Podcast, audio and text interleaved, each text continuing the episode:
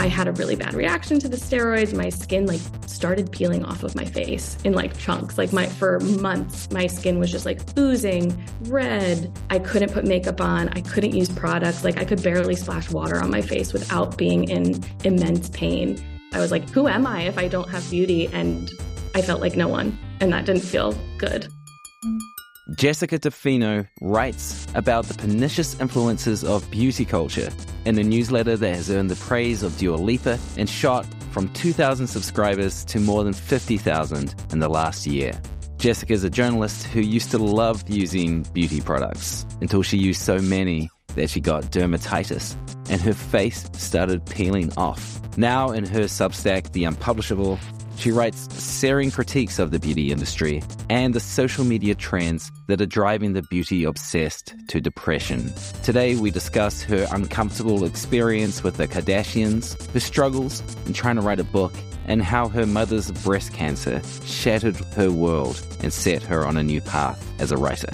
Welcome to The Active Voice. I'm Hamish McKenzie, and here is Jessica DeFino.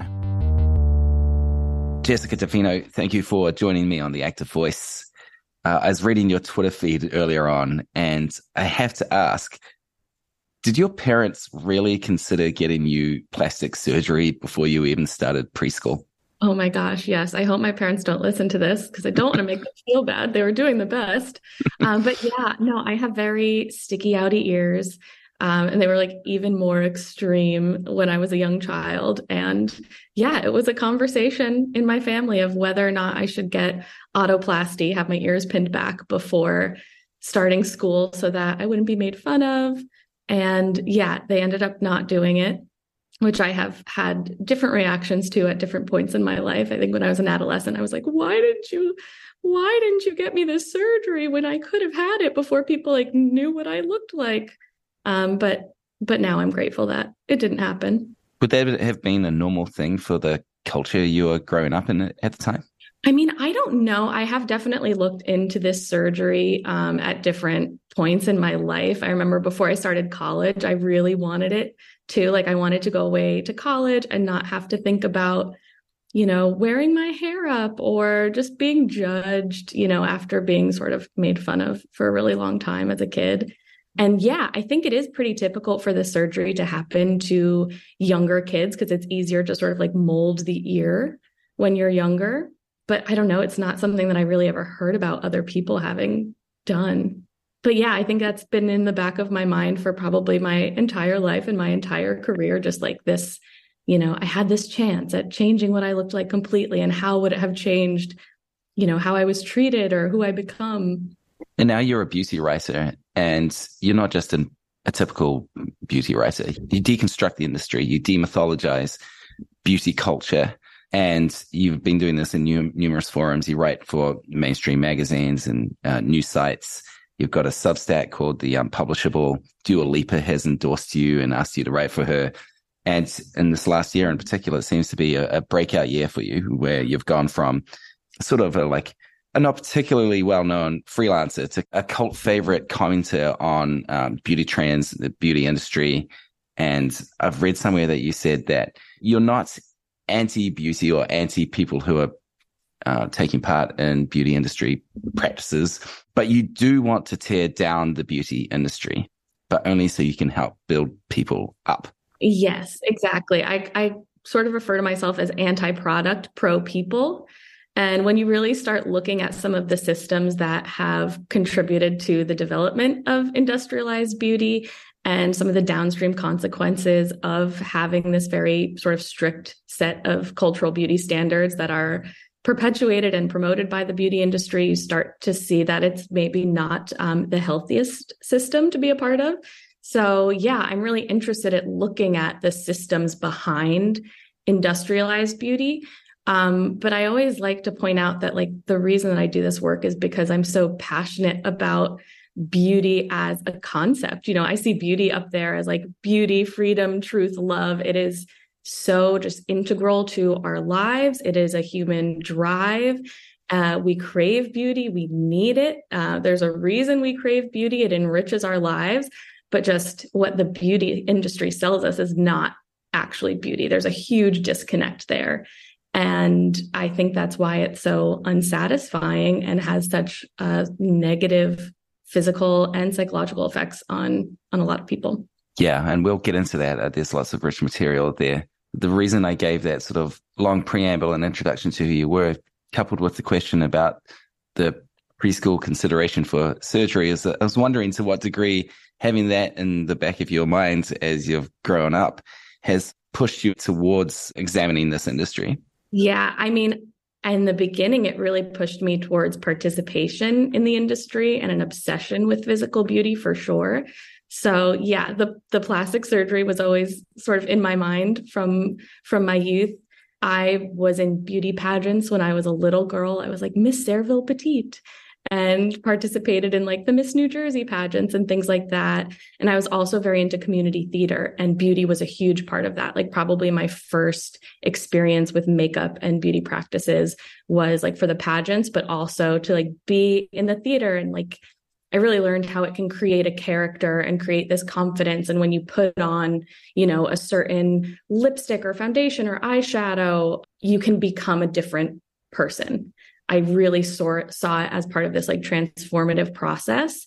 And I thought of that in a very positive way. And that's why I like pursued a career in beauty. I pursued a career in like the celebrity space. And I was very much into like, you know, beauty is empowering, like changing how I look is body autonomy. And that all felt very like positive for me at the time. And then, yeah, I had a really big perspective shift after a couple of things happened in my life.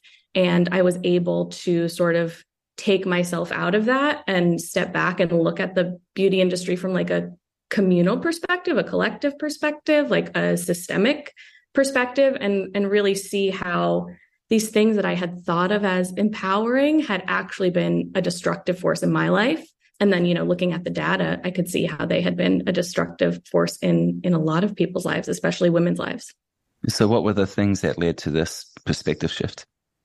I think the big thing was working as an assistant editor on the kardashian jenner official apps. This was in 2015 and, and all five of the kardashian jenner sisters were launching their own apps. I worked for like a third party company that was creating the content for these apps and it was sort of the first time that I had been really, really immersed in the celebrity space and in the beauty space. And I was really excited. Yeah, you must have been thrilled to get a job like that. Relatively early in your journalism career, it seems you get to be close to these mega famous Hollywood celebrities. You're in Los Angeles. Is this all right? Like, how were you feeling when you got that job? I was so excited. And I, I mean, I, I, loved the job itself. It felt very, um, creative. I felt like I had a lot of creative freedom to come up with sort of some of these like off the wall ideas. And uh, primarily, I was writing for Khloe's app, and her voice was so fun and funny. And I, I loved doing it. But the more I was exposed to sort of like the behind the scenes working of the creation of a beauty standard and the promotion of a standard and the sale of a standard and seeing how that was affecting like the consumers that we were really trying to target with this app content sort of started shifting my my perspective and I started questioning like what am I actually promoting and and how is it actually affecting people? Um, at the same time it was the first time in my career that beauty brands started sending me things for free because they wanted them to be written about on the app. So suddenly I had access to all of these like expensive high end products that I had never before used in my life. And I was so excited about them. And I sort of just got really, really into skincare. I was using a ton of products. And I think the combination of using all of the products and then just also having like a really high stress job, you know, it was 24 7. We were always on call. You know, if you made a mistake, it was actually the most famous women in the world making a mistake and you would get, you know, appropriately reprimanded. So it was just like a lot of stress and then a lot of like physical stress on my skin from the products. And I developed something called dermatitis. I was put on topical steroids for it. I had a really bad reaction to the steroids. My skin like started peeling off of my face in like chunks. Like my for months, my skin was just like oozing red. I couldn't put makeup on. I couldn't use products. Like I could barely splash water on my face without being in immense pain. And it sort of led me down this path of okay, one, like, how do I heal my skin without using any products? Is that even a possibility? And then two, it really made me examine who I was when I didn't have this armor of beauty products because when I felt like I was ugly, I felt absolutely worthless. You know, I called out of work. I didn't want to be seen in public. I stopped dating. I went into like a really deep depression. I was spending so much money on on anything that promised to help cure me and yeah, it was kind of like this these twin crises of the skin and of the self. I was like, who am I if I don't have beauty? And I felt like no one. And that didn't feel good. Isn't that metaphor a little bit too obvious and on the nose? In, in a movie, it would be unbelievable that your face literally peeled off, and that's what broke your enchantment with beauty or the beauty industry. Yeah, it was almost like I had to get to that extreme in order to sort of re-examine and reconsider like the the values that I was living and the things that I prioritized in my life and yeah, it was very extreme and it felt very extreme. Going through that, do you think that more people could get to that perspective that you now have had they had an extreme experience like that? But that most people are not going to have extreme experiences like that. And so they continue living in their illusion. Yeah, I hear that in the feedback a lot. I'll usually get like one of two things. I'll get, um, well, you don't use any beauty products, so you don't understand what you're talking about. Like you are just blessed with with good skin so i can't trust you and then i'll have to dive into the history and be like no i've ac- i've actually been on the extremes of both sides of using all the products and using none of the products and i, I do actually have a really balanced perspective or i'll hear from people who are just almost like offended at the amount that i think about beauty and and will like accuse me of just being like superficial and caring about outside appearances too much and and basically say like nobody thinks about this as much as you do, like you can calm down about it. But mm. there are people on, on either end of the spectrum, you know, and, and I would hope that they all could get something out of my work. Yeah, the most exaggerated place I could push this to, because, you know, cards on the table, I think you're doing something very important, de- demythologizing beauty industry and the beauty products and the way that people obsess about this. Um, and social media has got to make it all the much more of a crisis and some ways, you know, more difficult to, to address. But you know, the most extreme place I could put this is that it's almost like you died on the cross, and then and then you could you know come back from the dead and help lead people out of the out of despair and uh, you know to the promised land. And I wonder if mm. people, I wonder if some of your some of the people who are discovering you and and falling in love with your perspective and falling in love with your writing, as seems to be happening at, at a pretty rapid rate in this current moment. I wonder if people see you that way. I don't know, but it wouldn't be like an inappropriate metaphor, really, because the beauty industry and beauty in particular for a long time has been messaged as this sort of ethical ideal, as this moral imperative. Um, it has borrowed a lot of tactics from religion and Protestantism and Catholicism in particular. Um, you know, even when you look at the language of the beauty industry, you're like, it's a miracle product, it's the holy grail, it's a skin savior. That language is really embedded in the beauty industry. So yeah, I do have to laugh at that uh, comparison there. But yeah, I do think a lot of people could probably relate to it when you really start to deconstruct your relationship with beauty and how it has functioned as almost like this ethical or moral um, imperative in your life. So you've become very well known for uh, writing about that experience you had uh, with the Kardashians. The, you're the an assistant editor on the Kardashian Jenner official apps, I think, and working for this uh, content agency that served them. And you're making sort of thirty five thousand dollars a year doing that job. As it sounded like, you know, backbreaking work isn't quite the right phrase, but maybe mind breaking work. You're constantly on call. You're constantly under the gun um, once this, these apps launched, you're having to be responsive to emails from the, the famous sisters. And you wrote about this. Uh, you published it on Vice. Um, it was not quite a year ago when this went out. And you did a Twitter thread, I remember, that went alongside that. And postings blew up. I wonder, why did you write that piece? And you know, what did you make of the response to it? Yeah, I was surprised at how big that that Twitter thread got. I was surprised at how well it was received actually, because usually when you have a tweet go that viral, you usually get some like pretty um it's not always know, pleasant. not so nice responses, but almost all of the response to it was was pretty positive. um, which was exciting for me. And then a, a, ton of, of editors reached out and were just like, would you like to write more in depth about this? And I thought about it for a little while. Like there were a couple of months, I think, like maybe two months in between the tweet thread and then when the Vice article was published, because I was thinking, like, how deep do I want to get into this? Because this story does have like the potential to blow up even more. And the more details I put out, you know, breaking an NDA, all of those sorts of considerations that went into it. But it was really great to work with Vice and they were very open to me drawing a parallel between the exploitation of my labor as a worker by the the company that was running the Kardashian Jenner apps and the way that the Kardashian Jenner sisters exploit um, the aesthetic labors uh, the aesthetic labor of their fans and followers.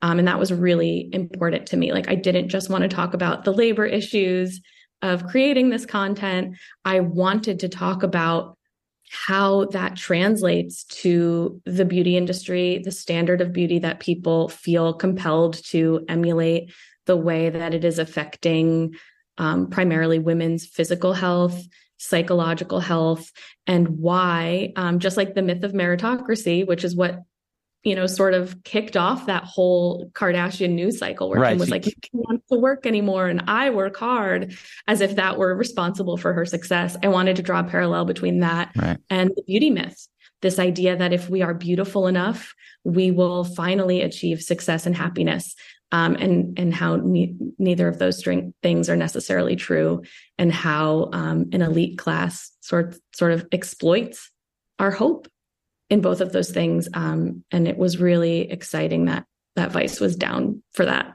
That piece of context I neglected to mention there is that Kim Kardashian had recently been quoted in a, a big magazine or something like that, saying that the secret to business success for a woman is to like work your ass off, mm-hmm. which seemed to be a sort of tonally deaf or blind to her own kind of advantages in life and how difficult it was, particularly in this current economic moment for people to get get ahead. And maybe you felt that a little bit as well, not only from seeing what it was like to work for her family, but to sort of struggle as a as a freelancer and writer and try to figure out how to make a life as a as a writer in this really difficult environment. Is, is that a fair comment? Yeah, I, yeah, that's more than a fair comment. I mean, I worked so hard. I've never worked harder than when I was working on the apps. And I went through some of the lowest points of my life there too. Like there were times when I had to call out of work because I didn't have enough money in my bank account to put gas in my car. You know, the hours were long, the demands were high, and the money, especially for Los Angeles, was just not really there. And there's this idea that I think is ingrained into us, or at least was ingrained into me, um, that if you put in the time, if you put in the effort, it will all pay off eventually. And you just have to like deal with being underpaid and undervalued for, you know, a certain amount of times, and then it'll pay off. And yeah, I just had this realization that if I was going to continue in the industry in this way, like it really would never pay off. Like this was not going to be a path where I could have like healthy work hours and set boundaries for myself and also make like the bare minimum amount of money I needed to make in order to survive in LA. And what was the result of that thread for you and then publishing that story in Vice? How has it changed your your life and career? I mean, it had a huge effect on my Substack. That was kind of hmm. the the biggest draw for me. I was amazed at because you know you always like promote something under a viral tweet. You'll be like, okay, well, since everyone's paying attention, here's blah blah blah. So I did a couple tweet threads and and I turned it back to my work and put a link to my Substack. And like you don't usually expect too much engagement from that, but I got ten thousand new subscribers just from that one tweet. Wow! And that w- was huge for me you know, both in like the number sense and also just in the mental sense of like, wow, people are paying attention. Like maybe this is something people are going to start caring more about. So yeah, I do think it it really gave me a bigger audience and more than that gave me an audience who had context for where I was coming from and what I had learned and where I had been and it sort of lent like more of a legitimacy to to my work maybe so there's that and then there's also like the crushing pressure of knowing like more people are paying attention to you which is something that i really struggle with You know, I had these like grand delusions of fame when I was a lot younger.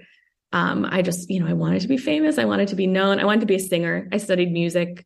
Um, songwriting was like my my writing of choice back in the day. So like as a teenager, that's all I wanted, just be like a famous singer songwriter. And now I really struggle with how many people I want to reach and how many people I want reading my work. And it's, you know, I found a little bit more satisfaction in in not having the widest audience. So it's like a tension that is always there. Like I'm always excited when there's a big surge in subscribers or followers or people who are paying attention to what I'm doing. And then I'm also just very scared and feel um, a lot more pressure to, to, I don't know, please everybody. Yeah. Why do you feel that conflict? It seems like what you would want and need to be successful with your mission, which is tear down the beauty industry to help build other people up. What is it that gives you that feeling of fear? Um, I think the feeling of fear really started where in 2020 I published a story in the New York Times about how people weren't getting manicures as much during the pandemic and it was not well received. What happened? It just got me a lot of online uh, hate from people within the beauty industry and like specifically within like the nail care industry because the the nail care industry was struggling at the time because yeah people weren't going for manicures. Like salons were closed and a lot of people were like this is you know kicking the industry while it's down.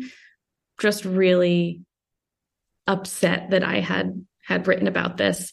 And I got like death threats. Oh, God. I got like thousands of messages on Instagram. I got a lot of like tweets, e- even from like peers and colleagues that I had respected, like saying horrible things about me. And it really affected me. It really affected my mental health. And it's not to say that those comments were sometimes without merit. Like I learned a lot from the experience for sure, but I also learned that I have a very thin skin and I take everything really personally and i just hadn't built up the skills to like withstand um, public attention. And so yeah ever since since then i have been equally excited for people to discover my work. And then there's also always like a pit in my stomach of just like this means more people who might not really like me. And i just i need to be liked. I need to be validated. I'm human. You're a theater girl. Exactly. If you don't mind me asking and you don't have to go into it what was some of the effects on your mental health of that experience? I mean, it was just a really tough time for everyone mentally. I think this was probably, yeah, I think, middle of the pandemic. So we were a couple of months into the pandemic. Um, I had just gone through a divorce. I left Los Angeles. I moved back home. I moved in with my parents in New Jersey. Um, a lot of my freelance contracts had sort of been cut off because a lot of media companies were not funneling money into into freelancers at the time. So i had lost quite a bit of work.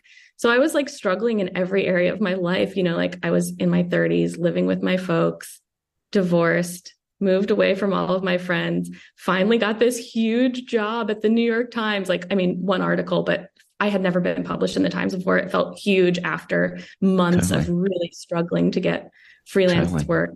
And i mean it felt like a career defining moment for me. And then it was not well received and people had a really negative reaction to it. And it sort of like shattered my sense of reality because i had felt so confident about the piece you know like i thought i did a great job. I had researched it for a really long time. I had you know written it and edited it you know 20 times before i sent it to my editor. I was so happy with it. And just sort of the disconnect between my thoughts on the piece and its reception um, really got into my head. And I was like, what if I don't know anything? Like, what if I am just, I've been wrong this whole time and I'm wrong about everything. And yeah, I, so I, I ended up deleting all my social media for a time, like, or just deleting the apps off of my phone. I didn't log into Instagram for maybe like six months. And I almost haven't posted on it since. Like, I've never really gotten back on yeah, I stopped pitching because I was just like, no editor is going to want to work with me after this. Like, is that true? No, it wasn't true at all. But in my head, it was. And I was like, so I'm just embarrassed almost. Um, so yeah, it was just like a big retreat from public life for a number of months before I felt like well enough to get back out there, I guess. And so you're looking at your life and you're looking at your career at that point. This disappointing reaction to the New York Times story has happened. Recently divorced in the middle of a pandemic, uh, living with your parents again. You're looking at yourself and your life at that moment. What was your plan for picking things back up again? Did you have a plan? Like, what was your response at that moment? How, how did you think you were going to get forward from there? I had no plan. I really wanted to write a book. I guess that would have been that was the plan right around this time. Um, the past two years of my life had been consumed by like putting together a book proposal, writing out the sample chapters, and finding a literary agent.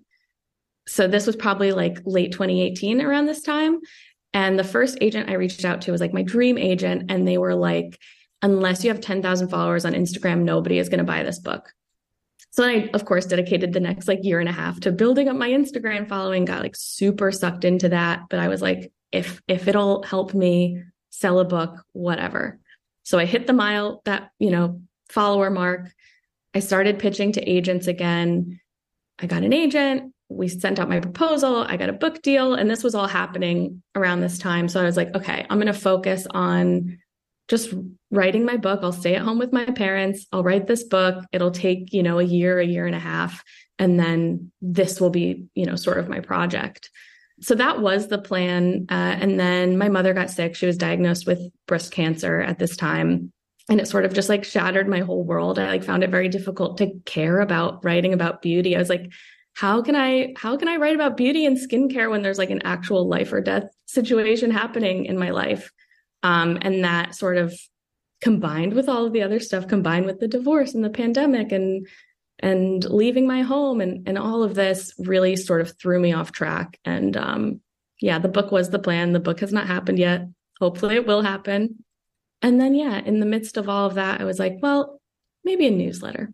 That sounds like a low lift thing that I can concentrate on and not feel too much pressure and be in control of and it will give me like space to like one write the book and two like care for my mother and, and be there with my family without having to go through um, all of the time consuming aspects of freelancing you know just like pitching begging somebody to think you have a good idea going back and forth on how it's structured and researching it and interviewing it and all of that. And then you know waiting to get paid for two to three months sometimes. And and then getting paid a pittance and it's uh, yeah. Yeah exactly I was like, okay, all of my plans have have failed thus far. Let me try something that seems like pretty easy for me to maintain. And yeah, that's when I started the newsletter. So by the time 2022 came around, you had a couple of thousand people on your mailing list. You wrote about this recently. Mm-hmm. By the end of 2022, you had 50,000 plus 53,000 subscribers. How did that happen? Man, I don't know. I'm shocked.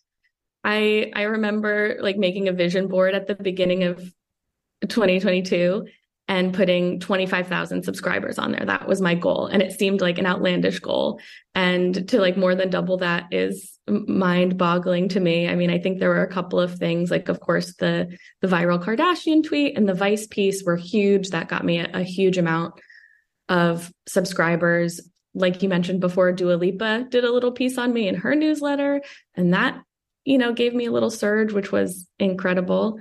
And then, you know, not to sound like a, an ad for Substack or anything, but I think like a lot of the tools that you have put in place, I mean, I've seen huge growth from the recommendations in particular. Um, I think like probably at least a quarter of my subscribers are coming from recommendations from other Substack writers. Um, so that has has been huge for me as well, and I'm I'm so thankful for that and so thankful to like be able to connect with those other writers.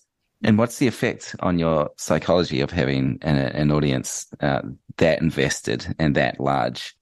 It feels good. It feels really good. I feel cool. I feel self-sufficient. I feel independent. And i also feel like uh, terrified almost every day of just like oh no. Hmm. what if it's bad? What if i said something wrong? What if i didn't actually you know present every possible angle of this argument. And i, I don't know. I it, i don't know that that will ever go away. Sometimes i think that's just like a side effect of um, growing up on the internet and like twitter culture where you know you can tweet something out that has nothing you know about x and somebody will be like so you mean you don't care about y? And that has definitely um, invaded my my mind and my writing for sure. You know, it, it's just in my head on a loop. What are all the possible arguments somebody could make to this piece? How do I address all of those arguments in the article ahead of time? And then when you hit publish, there's always that moment of like, oh shit, mm-hmm. what if someone points out something I haven't thought of? What are they going to find? What yeah. are they going to get me on? And it's not only like um like an individualistic sort of oh shit someone's going to call me out sort of thing. Like I am very worried about you know having a limited perspective and not considering something that is actually really important and inadvertently hurting people. And I, I just i don't want my work to ever hurt anybody. I, I only want my work to help. And yeah that's it's just a it's just a, a fear that i don't know i think is in me and probably a lot of like internet writers what is your relationship with social media like given all these things? You said you quit Instagram for a while. You basically don't post there anymore. I noticed your Twitter account is is locked. Like how do you how do you choose to live on social media?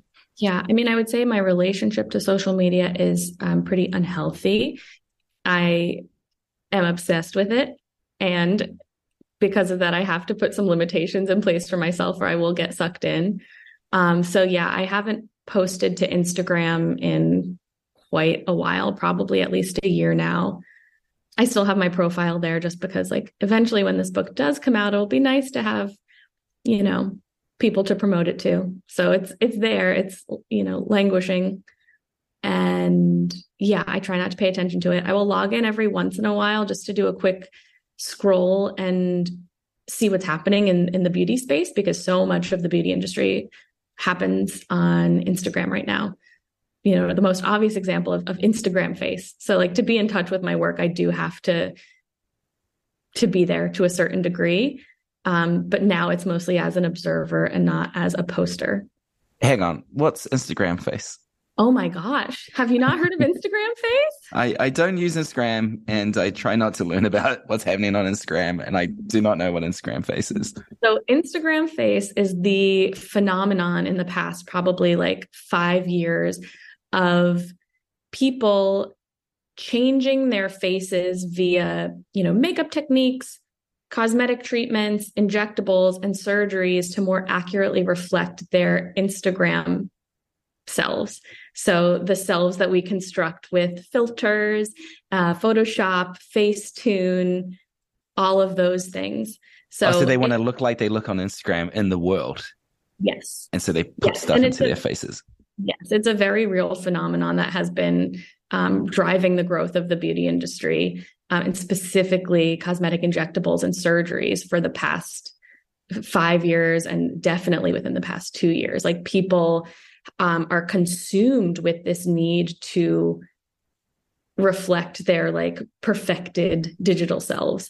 So Instagram face is kind of like the big one, but there's also like TikTok face and and Snapchat face and and all of these like smaller micro trends but the idea is just that a lot of what's driving the beauty industry now is this obsession with emulating your digital avatar What's Twitter face? It's just with, if your mouth is contorted in a permanent snarl. Pretty much. Thankfully, there is no Twitter face, which is why I'm still active on Twitter. But yeah, I think that was also part of it for me of why I needed to get off Instagram is like it felt so counterintuitive to be doing all of this work um, trying to dismantle beauty standards and then being mm-hmm. on Instagram and being inundated with these unrealistic images of of what I could look like or what someone should look like or what you know is currently being defined as like beautiful and healthy. Mm-hmm. Um, and it, it's it's sort of a, a mind fuck excuse my language. You're allowed to say the F word on this podcast. Yeah. For me, not only in my work, but in my life. Like I'm very susceptible to those kinds of, um, to that kind of conditioning. You know, it was very important to me for a long time. So like extracting myself from that is mm. definitely something for, for my own mental health. But yeah, I feel like I do have to sort of be a part of it in order to like report mm-hmm. on the beauty industry in an accurate way, mm-hmm. you know? So I'm on there sometimes. And then Twitter, I have been on private for a while. I'll like unlock sometimes if I have something that I want to promote. But so far, that has never been um, a good strategy for me. There's always been like at least one or two comments when I go off private that I'm like, you know what? Wasn't worth it. I'm just going to mm-hmm. lock the account again. Is Instagram and TikTok, is that like the best thing that could ever happen for the beauty business? And maybe like the worst thing that could ever happen for uh, young women's insecurities? Uh, yeah, I, I, think that is spot on, and it's definitely reflected in the sales data. Like the the beauty industry, like sales numbers have been skyrocketing for the past however many years, especially throughout the pandemic. Um, I mean, I think there was like a little dip at first, but the beauty industry has never been more successful than it is right now. Um, and a lot of the sort of more extreme things that maybe we would associate only with like celebrities or the uber rich, like 10 years ago, like um, surgical interventions and cosmetic injectables are sort of being democratized. And people of all, you know, socioeconomic backgrounds are really indulging in these behaviors and like saving up for these treatments and like putting yeah. themselves at financial risk to indulge in them and that's definitely uh, I think in large part due to to social media. Yeah, democratized and normalized, right? Like it took me mm-hmm. a while to to realize that a lot of people are using Botox. Uh, so and, and, and, and young, you know, like, and, and part of this is my just sort of aesthetic obliviousness. I mean, these, I don't know, I don't have a smart comment or a smart question except to say, like, isn't this a big thing that things like Uh, like these foreign substances that you inject into your face to change the shape of your face are being completely normalized in the culture. I'm not sure if that's a good thing or a bad thing. I'm sure there are arguments to be made either way, but isn't that a big thing? It is a big thing. Yeah, no matter no matter if you view it positively or negatively, it surely is a big thing. I tend to view it negatively. I don't think the normalization of of all of that is good. And i that's also reflected in the research and the data. Like the more successful the beauty industry is and the more these procedures become normalized and used by like the average person the more our mental health is declining. Um, we're seeing increased rates of appearance related anxiety depression body dysmorphia facial dysmorphia disordered eating self-harm even suicide. Like this all encompassing focus on the physical is really not good for our mental health. It's like we're very disconnected um, in general as a culture from our true selves. And it's in part because we're calling things like Botox, which is a surface level intervention, self care. Like mm-hmm. we're sort of like going all in on the ego and really neglecting the self and pretending that we're not neglecting the self. And that, I mean, does have like very serious psychological consequences, not to mention you know, all of the physical risks involved in some of these surgeries and procedures. Do you think people are afraid to get old? Oh yeah. Oh, for sure. It's a, it's a stupid question, right? But like, it seems it seems that if Insta- if your image on Instagram is so important to your sense of self or your self concept, then getting old and visibly old is a disaster. Yes. Yes, 100%. And like, why wouldn't getting old be seen as a disaster? Like we, I'm going to just speak in like for Western culture in America, but like we do not treat our elderly particularly well. They're not particularly respected. Um, elder care is a crisis. People are devalued the older they get when we're in this sort of like very hustle culture, productivity culture. Like when you are less productive, um, you are less valued. And I think it's a very legitimate fear. And I think our culture also doesn't really give us tools to like one deal with that as like a cultural like systemic issue like the material effects of ageism. A lot of people just don't even know how to start addressing that. And two like our culture doesn't really give us the tools to interrogate ourselves and our feelings about that and really equips us with a lot of surface level tools. So like of course of course we would be like, okay, well, if I can just erase the signs of aging, I don't have to think about this. I don't have to grapple with my mortality. I don't have to worry about systemic ageism. I don't have to think about like, what is my life going to actually look like when I'm 70, 80 years old?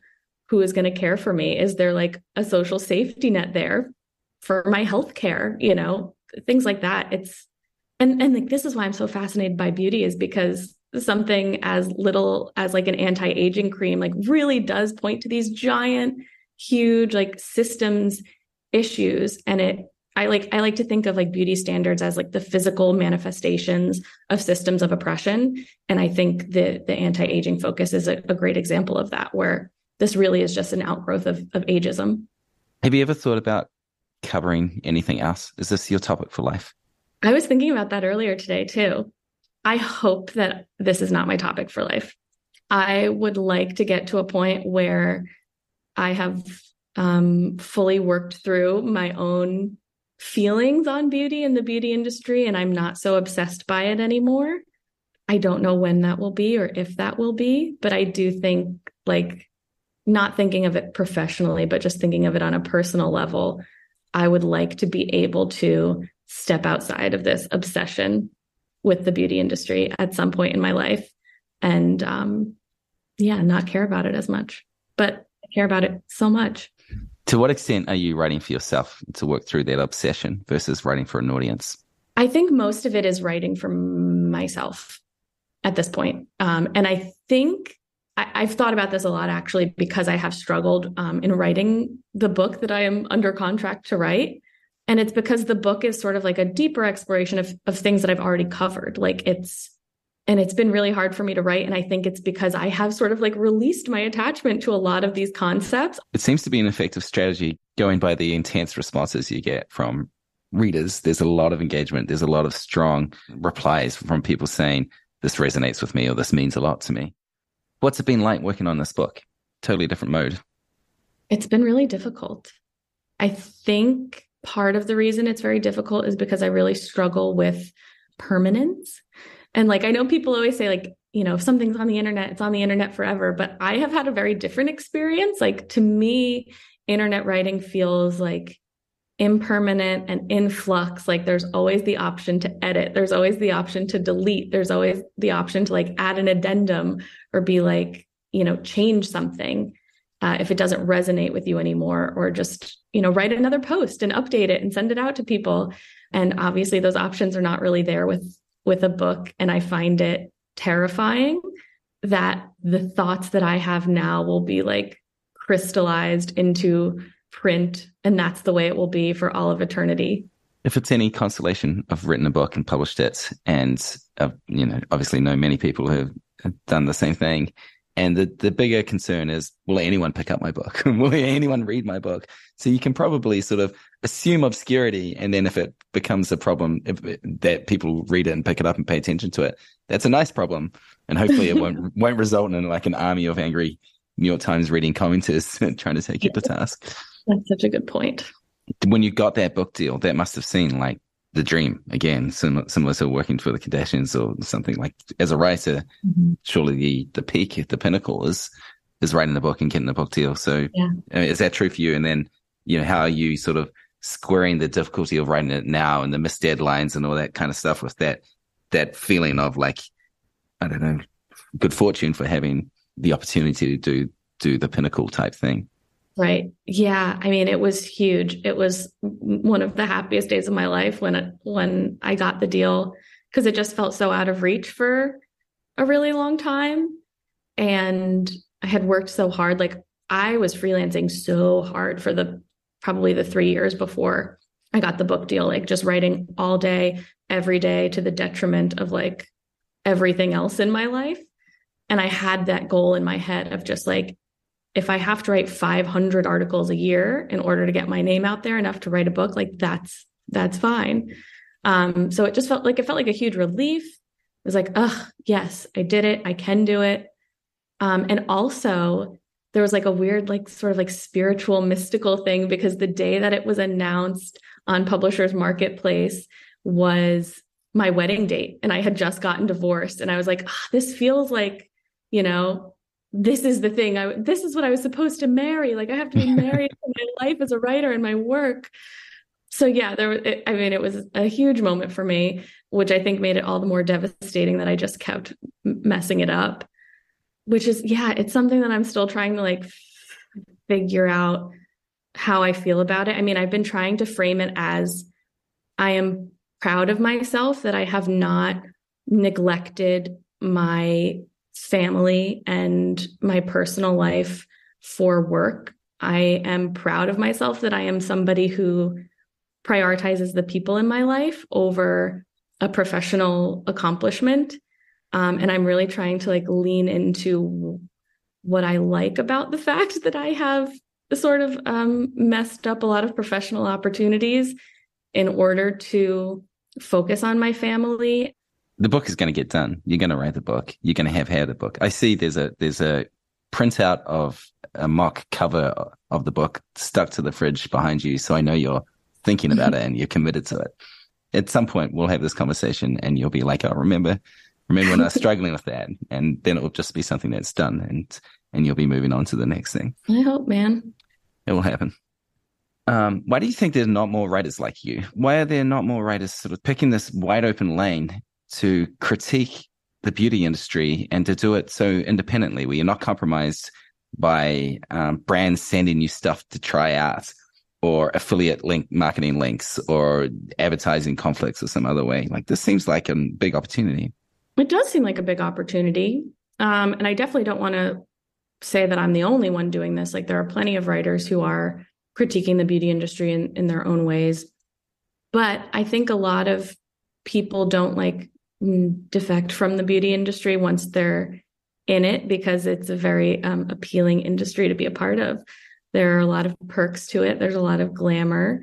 I mean, I think when I was working in the the beauty industry, like freelancing for a bunch of different publications, um, post Kardashians, I sort of got sucked into it all again. And there was a point where I was getting like $2,000 worth of merchandise just delivered to my door for free um, mm. every week.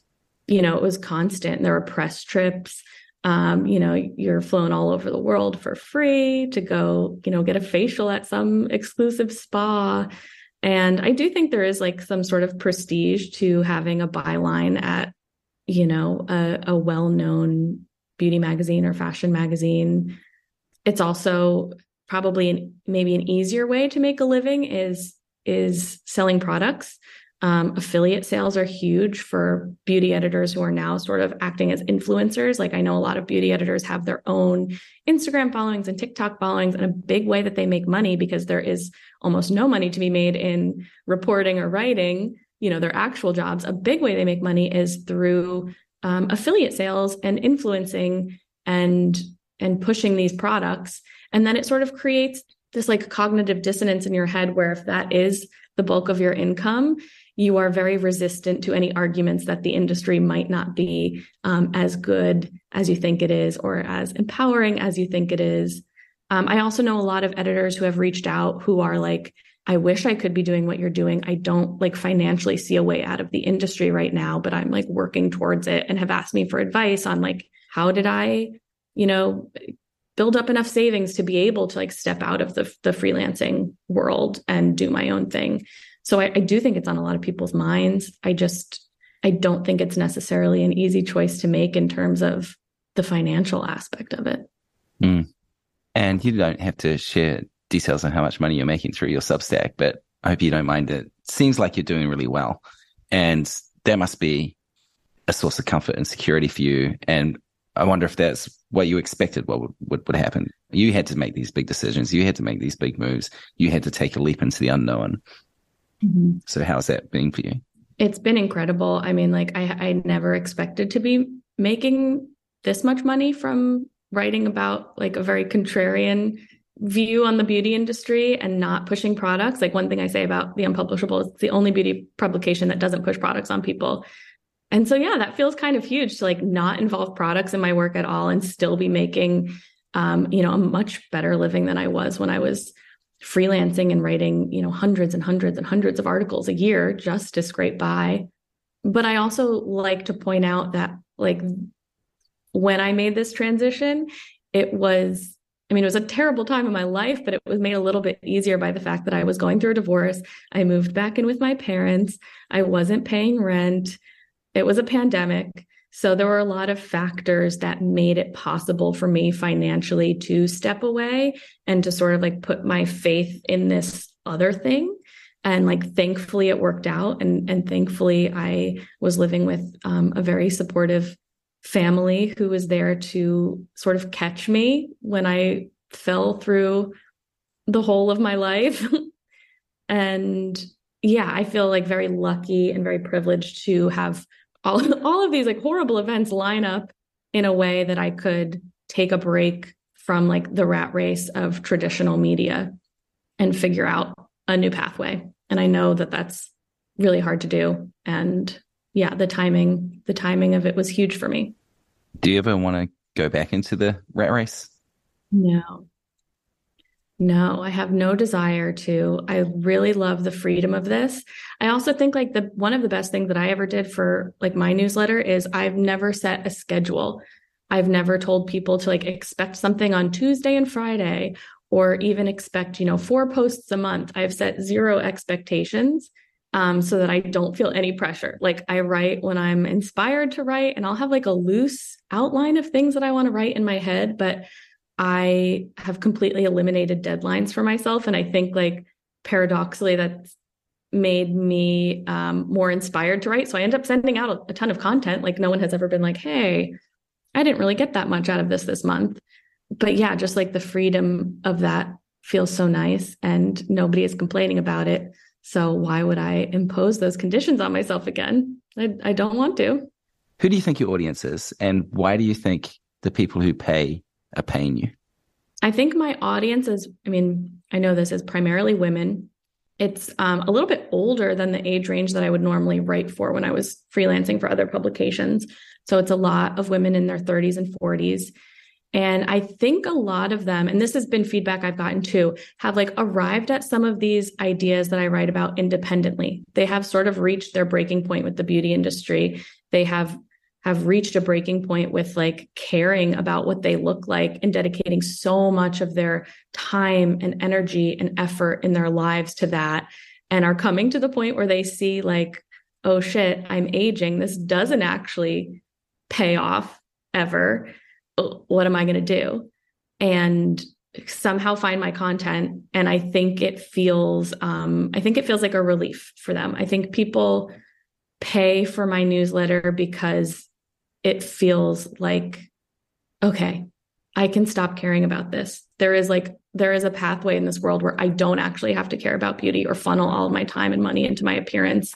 And in doing that, I'm actually like participating in this um, sort of like collective liberation of women from oppressive beauty ideals and influencing the people in my life and in my community and that like radiates outward to sort of change beauty culture on a mass scale. Like i think yeah i think people like feeling like there is another pathway that is beneficial to them and beneficial to others.